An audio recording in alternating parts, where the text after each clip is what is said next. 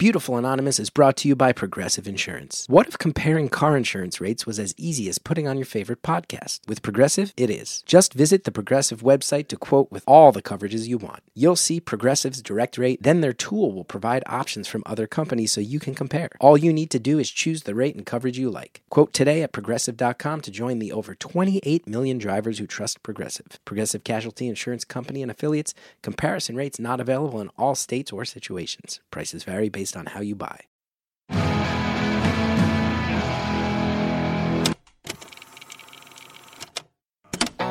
Hello to everybody who's feeling depleted. It's beautiful shorties. It's half an hour. It's one phone call. It's no names. It's no holds barred. I'd rather go one on one. I think it'll be more fun, and I'll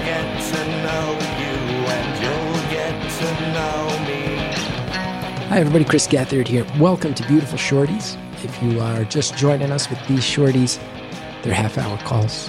Why are we doing this? Because we filmed a video version of the show for a service called Topic. Go to topic.com if you want to want the info on how to see it. We used four of the calls we did, but we, we took many more calls than that. And Topic was super cool, is letting us use all that audio, get these stories out to the world. And I am into that. I tell you, this one, I have not stopped thinking about it since we recorded this call. This is someone doing good work for the world, trying to help people in need, and specifically uh, talks a lot about diapers. And I'm going to tell you something. I'm a dad. I had no idea what diapers really do and the effect that they can have. You'll, you'll see what I mean. This, this one was eye opening to me. Thank you for calling Beautiful Anonymous. A beeping noise will indicate when you are on the show with the host. Hello? Hey, Hi. Chris? Yeah. Oh my gosh. So exciting. I didn't think I would ever get through. Welcome to the show. Thanks for uh, thanks for calling in. Means a lot. Thanks. How are you doing? How am I doing? I'll tell you what, I'm uh, a little tired, a little stressed out, but I'm also well aware that I have a very good life. How are you doing? Mm, a little tired, a little stressed out. Also aware I have a very good life. So we're right on the same That page. is a, a yeah. It's, it's Friday afternoon for you. yeah. Yeah. What's uh what's going on? Well, I know you have a new baby. How's how's that going? It's the best. It's it's he's such a joy. He likes to laugh. He likes to smile. You know, he's coming up. He's between ten and eleven months, so we're really getting a sense of his personality. And it's uh, he, my wife keeps saying he's gonna, he's clearly going to be the kid who like toilet papers the neighbor's house. And then when we force him to go apologize, he comes home with fresh baked cookies. Like he's going to be like a Ferris Bueller bad kid. People, he Nice. already is that. And it's the best. It's so much joy. That being said, whoo, is it a lot of work? It is a lot of work. And there's a lot of fear and exhaustion involved. Oh my gosh, I'm sure. I have so much respect for parents. Um, I actually, so I'm a, I'm a mental health researcher, and uh, right now I'm I'm doing uh, a lot of work with new moms, uh, specifically lower income moms um, here in the city where I'm located, and um, you know we're really looking at the impact of diaper need on maternal depression and postpartum depression. And so, you know, I figured you have you might have things to say about diapers, but also I think it's something that folks don't know a lot about. And, you know, thinking about how it impacts, you know, both child health in terms of UTIs and diaper rashes, uh, but also how it impacts maternal depression. And actually, we found here in our city that diaper needs, so just not having enough diapers to change your baby as often as um, they need to be changed, was the greatest predictor of postpartum depression than food insecurity and housing instability. Wow.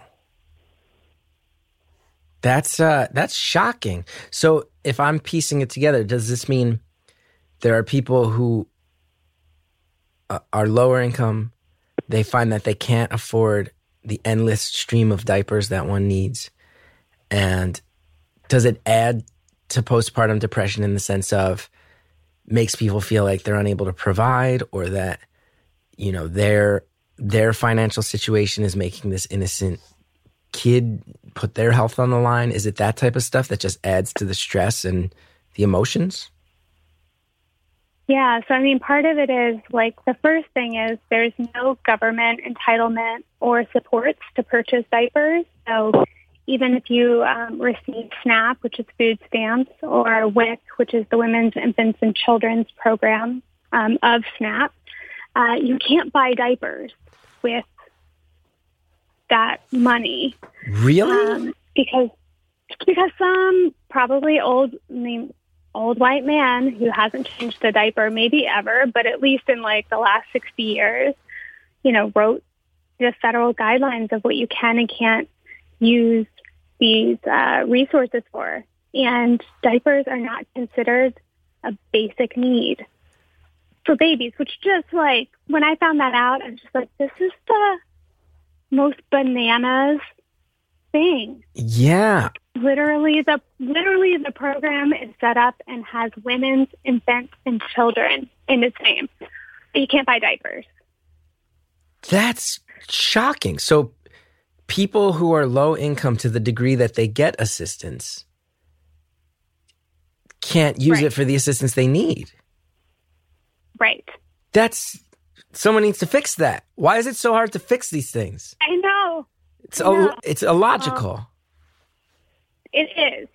It just doesn't make sense. Um, you know, and, and part of it is like moving, you know, federal policy is super hard. But, you know, when, when my boss first, um, you know, did the initial research that showed it was a, um, a big predictor of postpartum depression, and she was talking about how, um, you know, we need to provide diapers or assistance for people to get diapers. Um, I'm pretty sure it was Rush Limbaugh said, "Well, that's a new um, new definition of pampering the poor," which I was just like, "This is so disgusting," but that's how people people think of it. What a like, gosh, Dickhead thing to say. what a dick, right? It's- well, it's also just like I'm going to prioritize some cute catchphrase, the pampering the poor. Right. Pamper. It's like that's your priority here. Come up with a little catchphrase. Come up with a hashtag instead of thinking about Yeah. babies who have to sit around in shitty, pissy diapers because their parents have to budget because they only have so many left, and they they're like. We got to let this kid ride this out as long as, because here's the thing that I know being a new parent, especially in those first few months, you got probably if I'm remembering right, like my kid still goes through four or five diapers a day. Then back then it could be six, seven, eight a day. So if this is a mm-hmm. thing that you can't afford them, every single one that goes, you must be like counting it down in your head. And especially for newborns and especially for first time parents, there's a lot of situations where you take a diaper off, you're laying the next one out to use it, and the kid starts peeing into it before you can even get it onto him. Because a lot of times when the kid, you know, for some reason, the instinct is like, oh, there's open air. Let me start peeing or farting or pooping. And me and my wife used to laugh. I used to call those two diaper jammers. I'd be like, that was, we've even had some three diaper jammers when the kid just keeps, you know, he'll start kicking and the diaper isn't even on yet. And then I look down and I'm like, oh, he's peeing everywhere. For me, I'm fortunate to have had some financial success in my life and some stability. But I can imagine if you've only got one bag of diapers and you don't know how you're going to afford your next one, every single one you throw in the garbage must cause stress. Yeah. I mean, and that's that's the thing that's like so challenging is like one, you know, I'm sure you know, but when your baby is wet, especially if they're sitting in poop, like they tend to get fussy. If the baby has diaper rash, they're even more fussy, Oh. so making it even harder to soothe the baby.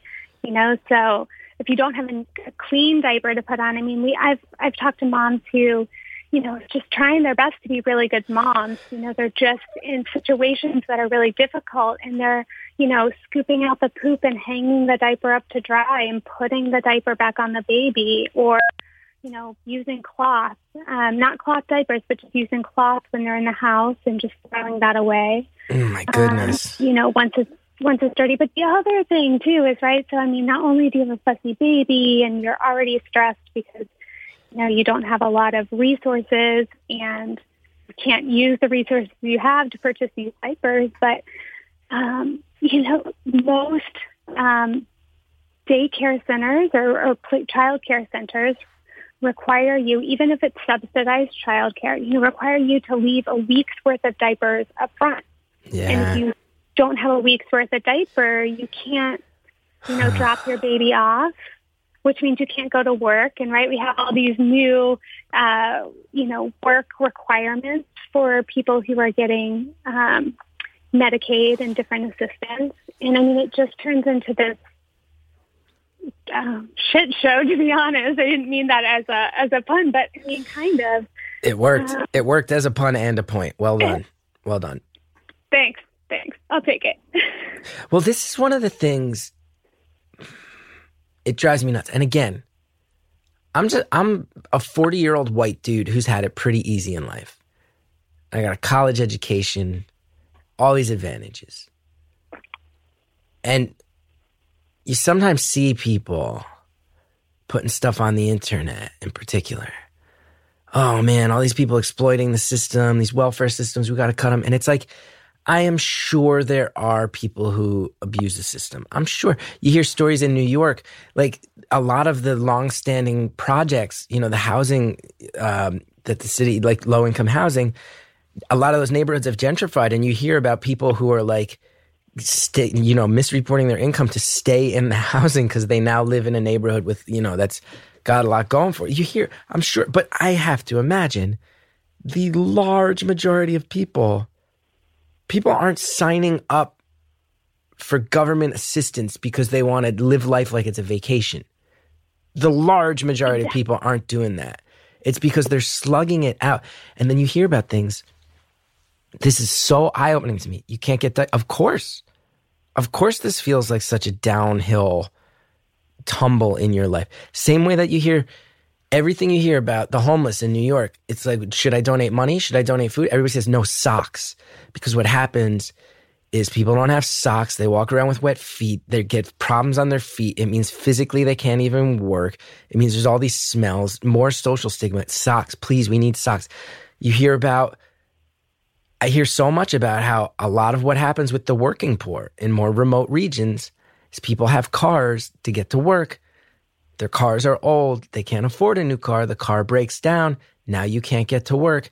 Now you don't have a job. Now you're trying to just scrap together enough money to get, not to put into your new car, but to get your shitty car back up and running enough that you can maybe get another job.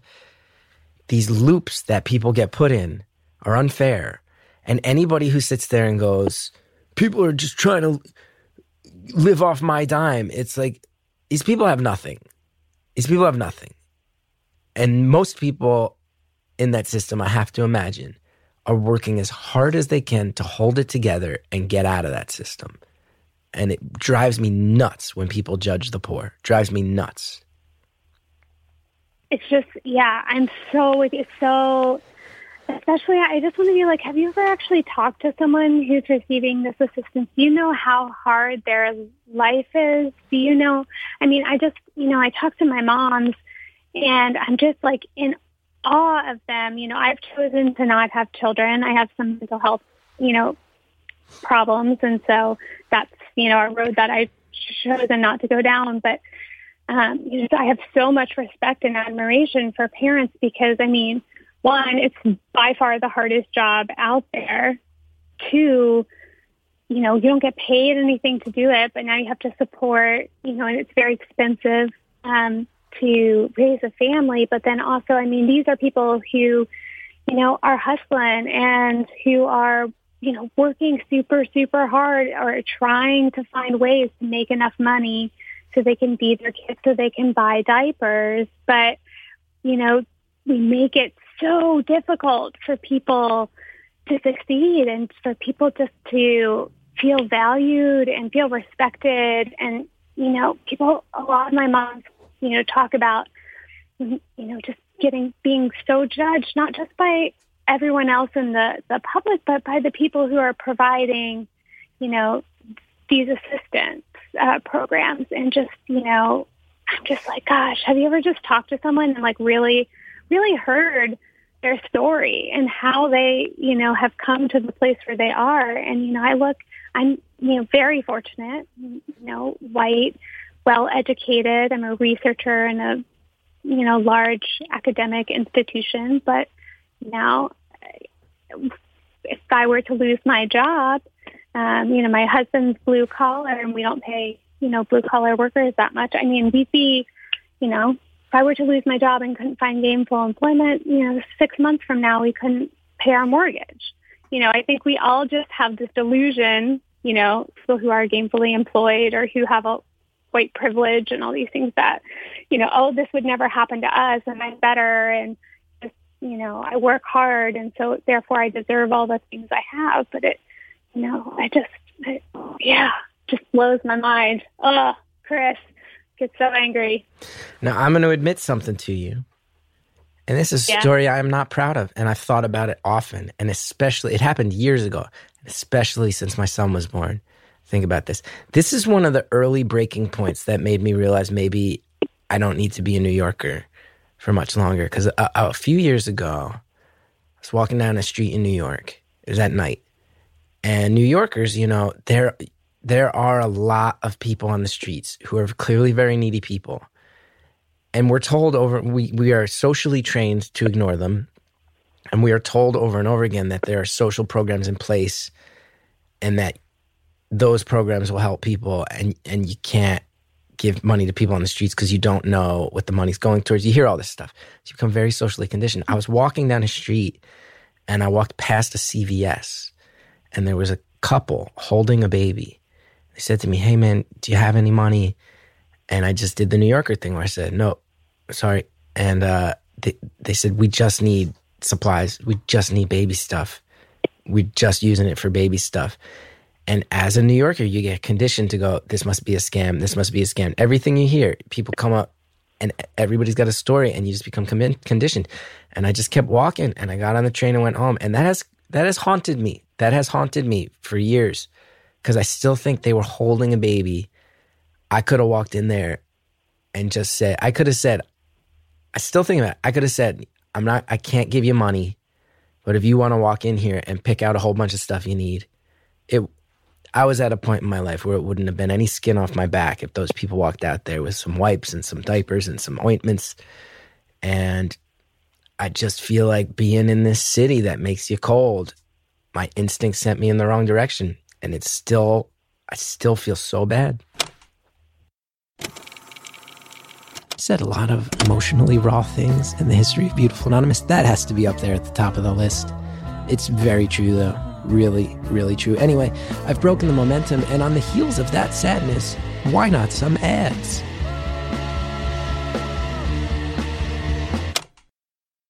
Beautiful Anonymous is brought to you by Progressive Insurance. What if comparing car insurance rates was as easy as putting on your favorite podcast? With Progressive, it is. Just visit the Progressive website to quote with all the coverages you want. You'll see Progressive's direct rate, then their tool will provide options from other companies so you can compare. All you need to do is choose the rate and coverage you like. Quote today at progressive.com to join the over 28 million drivers who trust Progressive. Progressive Casualty Insurance Company and affiliates. Comparison rates not available in all states or situations. Prices vary based based on how you buy. Okay, everybody, thanks to our advertisers. Now let's finish off this wonderful phone call. I just feel like being in this city that makes you cold. My instinct sent me in the wrong direction, and it's still, I still feel so bad.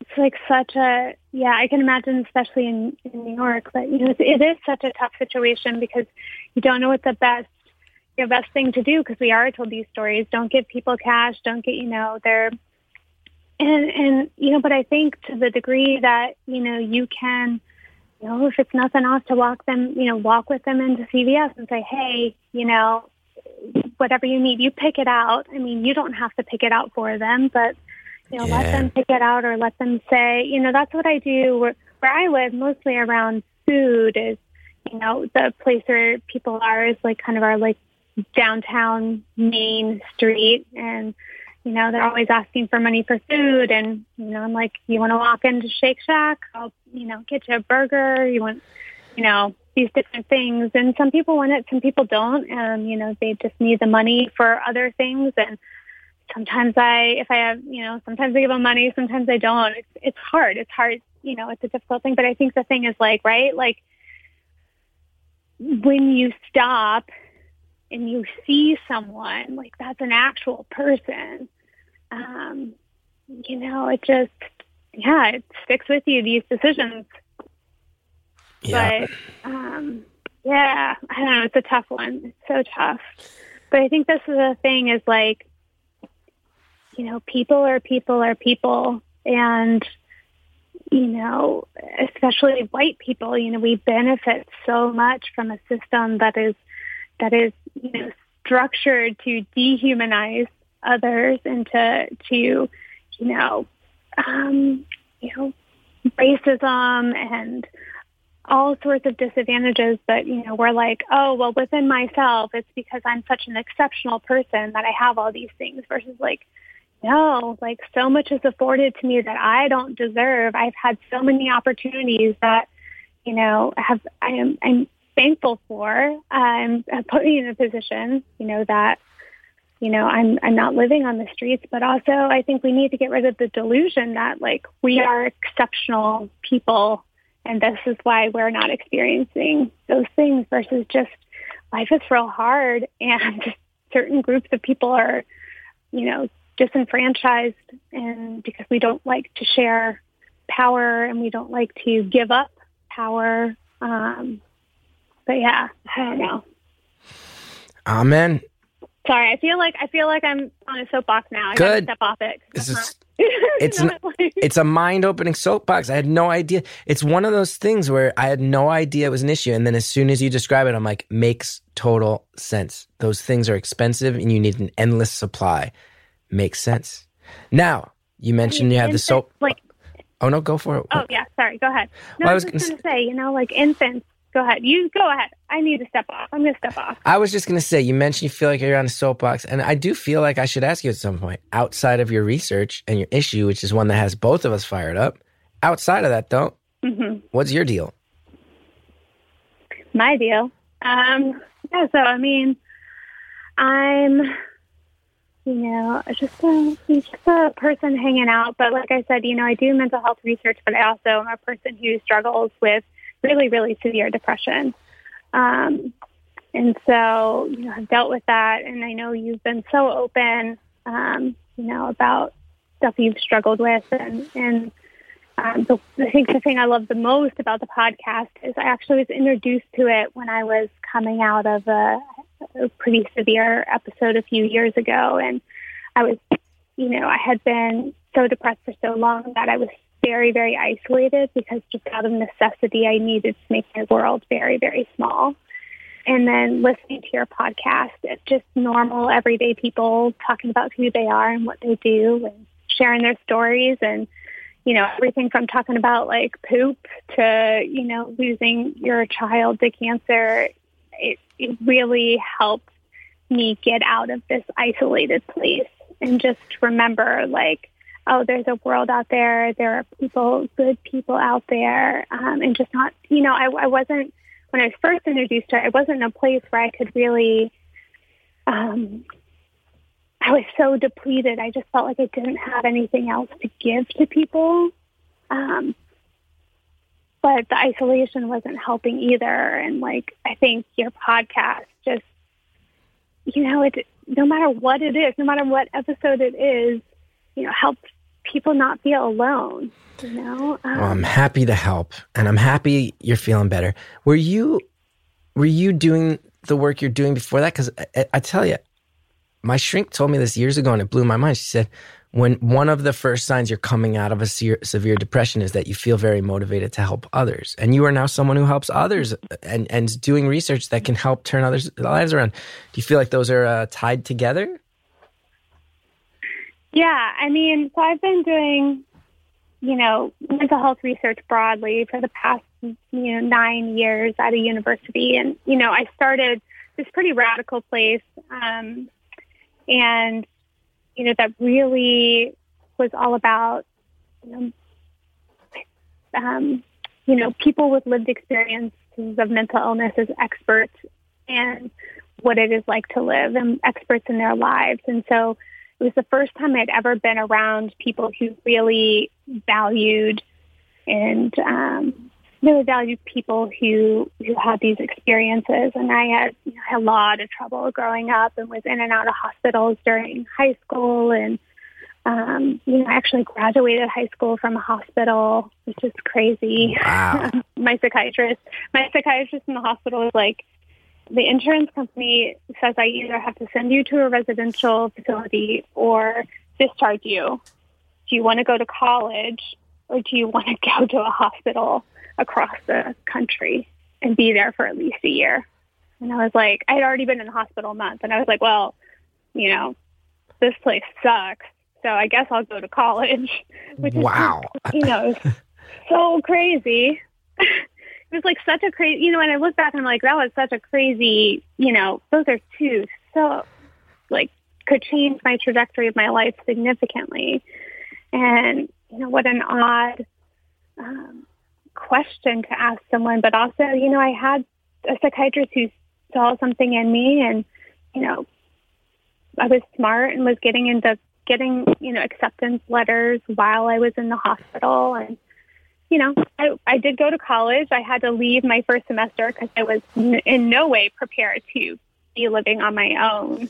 Um, but I had a taste of something that I wanted really badly. And I know you don't like higher ed so much, but it was my saving grace. Um, I got to like, stop I- saying I- that. I I got to stop at- saying that. I know. But you know, I was at I was at my school for like two or three weeks, and then I had to come back home because I was hurting myself and just, um, you know, I needed a lot more support than I had there. But I had a taste of something that I wanted so badly. I was very motivated, you know, to try to, you know, get get myself back in control, find better coping strategies. Um, you know, and ended ended up going back in the spring semester and graduated, you know, on time with with my class. Good for you. Um, For me, it was. yeah. So, but but Oh, go for it. no. I was going to just say for me, it was uh, it was a good shrink and a bunch of medication. What got you over the hump?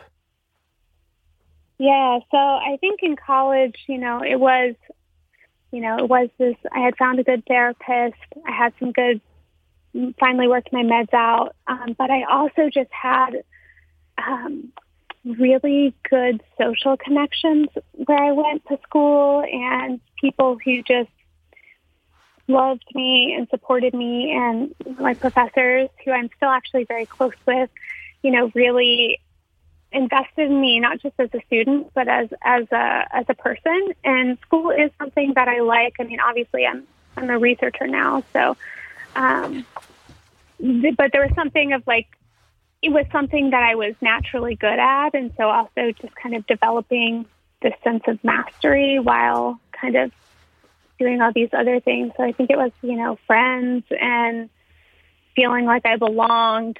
And um you know, and then since then I've had, you know, kind of different struggles. Um, but, you know, the ordeal that was 2016, 2017 was, you know, probably by far my most um, serious uh, episode. And what actually got me over the line there um, was ketamine. Um, Ketamine. finally, you know, found, yeah, Special K.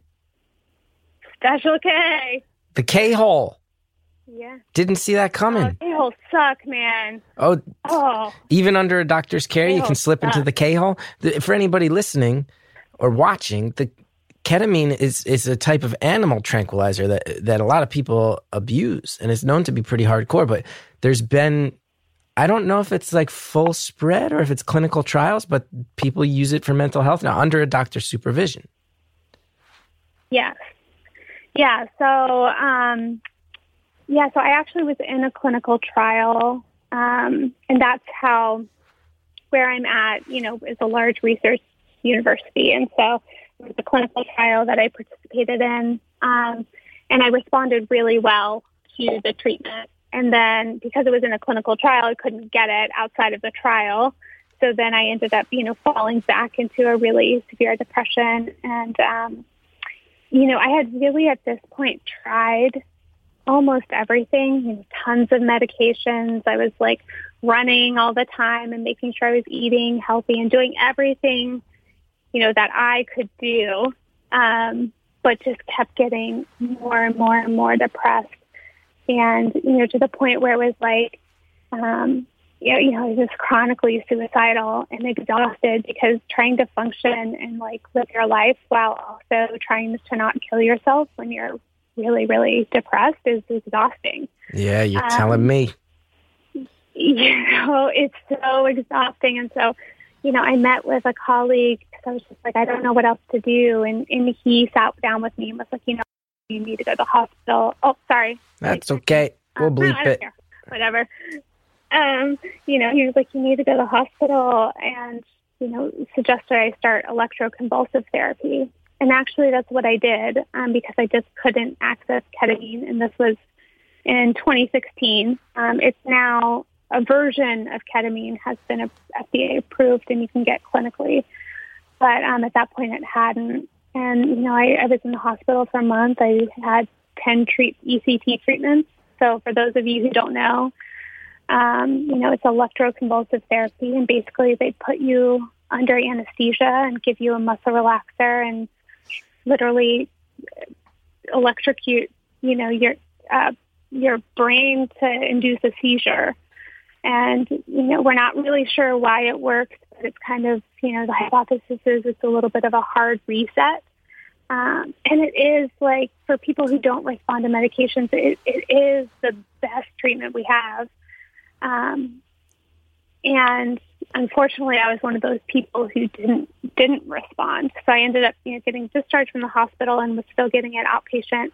And after 17 treatments, wasn't getting better, and so um, I was fortunate that the the um, the place where I was getting my ECT outpatient also does ketamine, and so um, you know I was able to get that um, through there. It was hard because my insurance wouldn't cover it, and it's expensive to pay out of pocket. Um, but through a lot of good luck and um, advocacy from my doctors, and really all of us just being like, there's not many other options. Um, I've I've actually been able to receive free care, um, and so the hospital gives me ketamine treatment still. Actually, I had one yesterday um, for free which I know is like such a privileged, um, God, just like you know, such a privileged thing, and so lucky um, that that happens. And um, I mean, it's dramatically changed my life.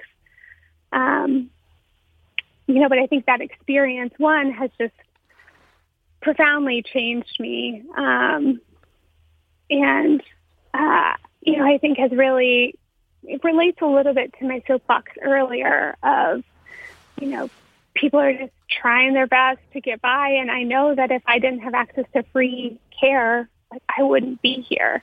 And that is, um, I mean, it's a problem with our medical system and how it's set up, but also like, man has like really, really made me so much more passionate and compassionate towards people of just like, you know, it's really shattered this. If you try hard enough, you can make it happen.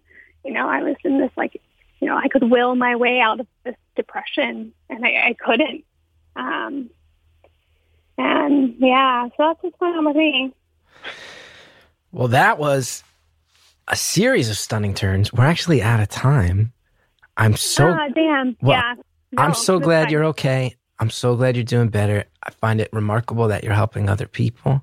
I got to say, what a good conversation. 25 minutes on diapers and then a five minute thumbs up to ketamine. That was a hell of a call. Thank you. Uh, yeah, sure. It was so great to talk with you. Uh, you're doing such good work. Not And, like uh, you are. You're doing yeah. the good work. I'm just an idiot with a podcast, Ah. but thank you. Well, thank you. caller. Thanks again. And I tell you, I um, I, I think a lot about your call. We, we recorded a long time ago, and I found it unbelievable. And I remember, I remember ways that I've messed up, and I want to do better. Want to do better. Thank you for uh, lighting that fire under me. Thanks for calling, sharing your story. Thanks to Jared O'Connell. Thanks to Anita Flores, Jordan Allen. Thank you, Topic. Thank you, Shellshag, for the music. Thank you to everybody for listening. ChrisGeth.com if you want to know more about me. Talk to you next time.